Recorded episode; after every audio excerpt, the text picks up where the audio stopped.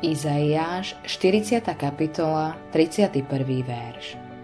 Ale tí, čo očakávajú na hospodina, dostávajú novú silu, vznášajú sa na krídlach ako orly, bežia a neumlievajú, chodia a neustávajú. Možno si hovoríš, to zasľúbenie nie je o mne. Modlím sa o silu, ale som stále rovnako bezmocný. Zdá sa, že pre mňa neexistuje taká pomoc. Mnoho kresťanov sa takto stiažuje.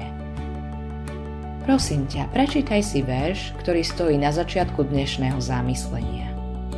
Nie je tam napísané tí, ktorí očakávajú na hospodinovú silu, dostanú novú silu.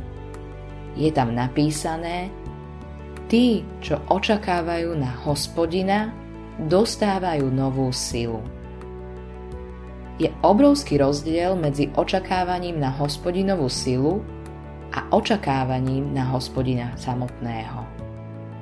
Je ľahké zamestnať svoju myseľ všetkým tým, čo nám hospodin má dať. Jeho pomoc, požehnanie, duchovné dary a pán sa dostávajú do úzadia. Potom nečudo, že sa človek cíti sklamaný z pánových sľubov. Ale v skutočnosti ich človek ani nezačal používať.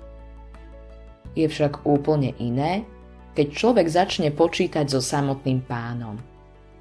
Najväčšie zasľúbenia v Biblii sú naviazané na očakávanie na pána.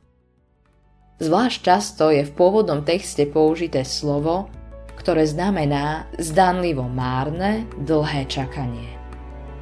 Ten, kto očakáva na pána, zažije veľké veci – pretože začína chodiť vo viere a dôvere samotného pána bez toho, aby očakával nejaké výnimočné zážitky.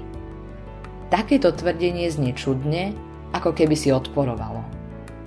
Ten, kto nečaká na zážitky, ten ich dostáva a naopak ten, kto na ne čaká, nedočká sa zväčša ničoho. Pán nemá záujem na našom posilňovaní, ale na tom, že On bude našou silou.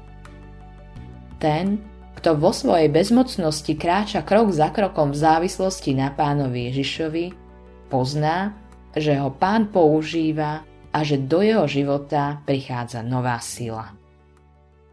Autorom tohto zamyslenia je Eivin Andersen.